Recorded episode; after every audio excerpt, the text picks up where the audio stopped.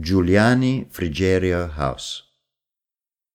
Location and Commission The architect Giuseppe Terragni was commissioned to design Giuliani Frigerio House by the Giuliani family in 1939. It was the last building he designed, and it's located in the so-called Rationalist district, an area of Como where a number of relevant rationalist works can be found.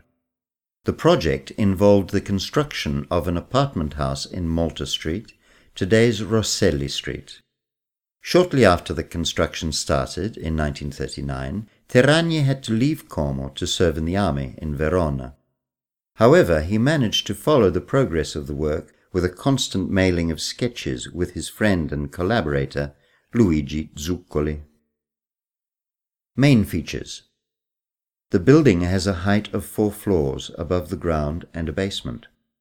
The structure is different from the classic parallelepiped shape, the apartments on each floor being placed at slightly different heights compared to the floor itself. The misalignment of the floors, both vertically and horizontally, and the misalignment of the cuts of the openings give the structure a dynamic aspect.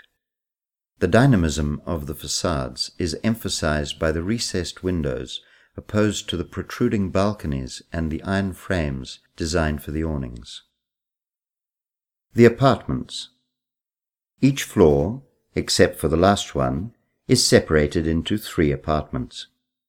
The two apartments facing north are on the same level, and together they form a square. The third apartment, facing south, has an area equal to half of the square and is distinguished by a level difference of a half floor relative to the other two. The owner's apartment, on the top floor, is encircled by terraces placed at different levels. The interior arrangement of the apartments is made flexible thanks to movable walls and book-like doors. These unusual solutions provide optimal distribution and versatility of the spaces. Insights the arrangement of the apartments and the interior walkways connecting them was changed many times. The owner, although upset with Terragni about exceeding budgeted costs, allowed all the design solutions he suggested.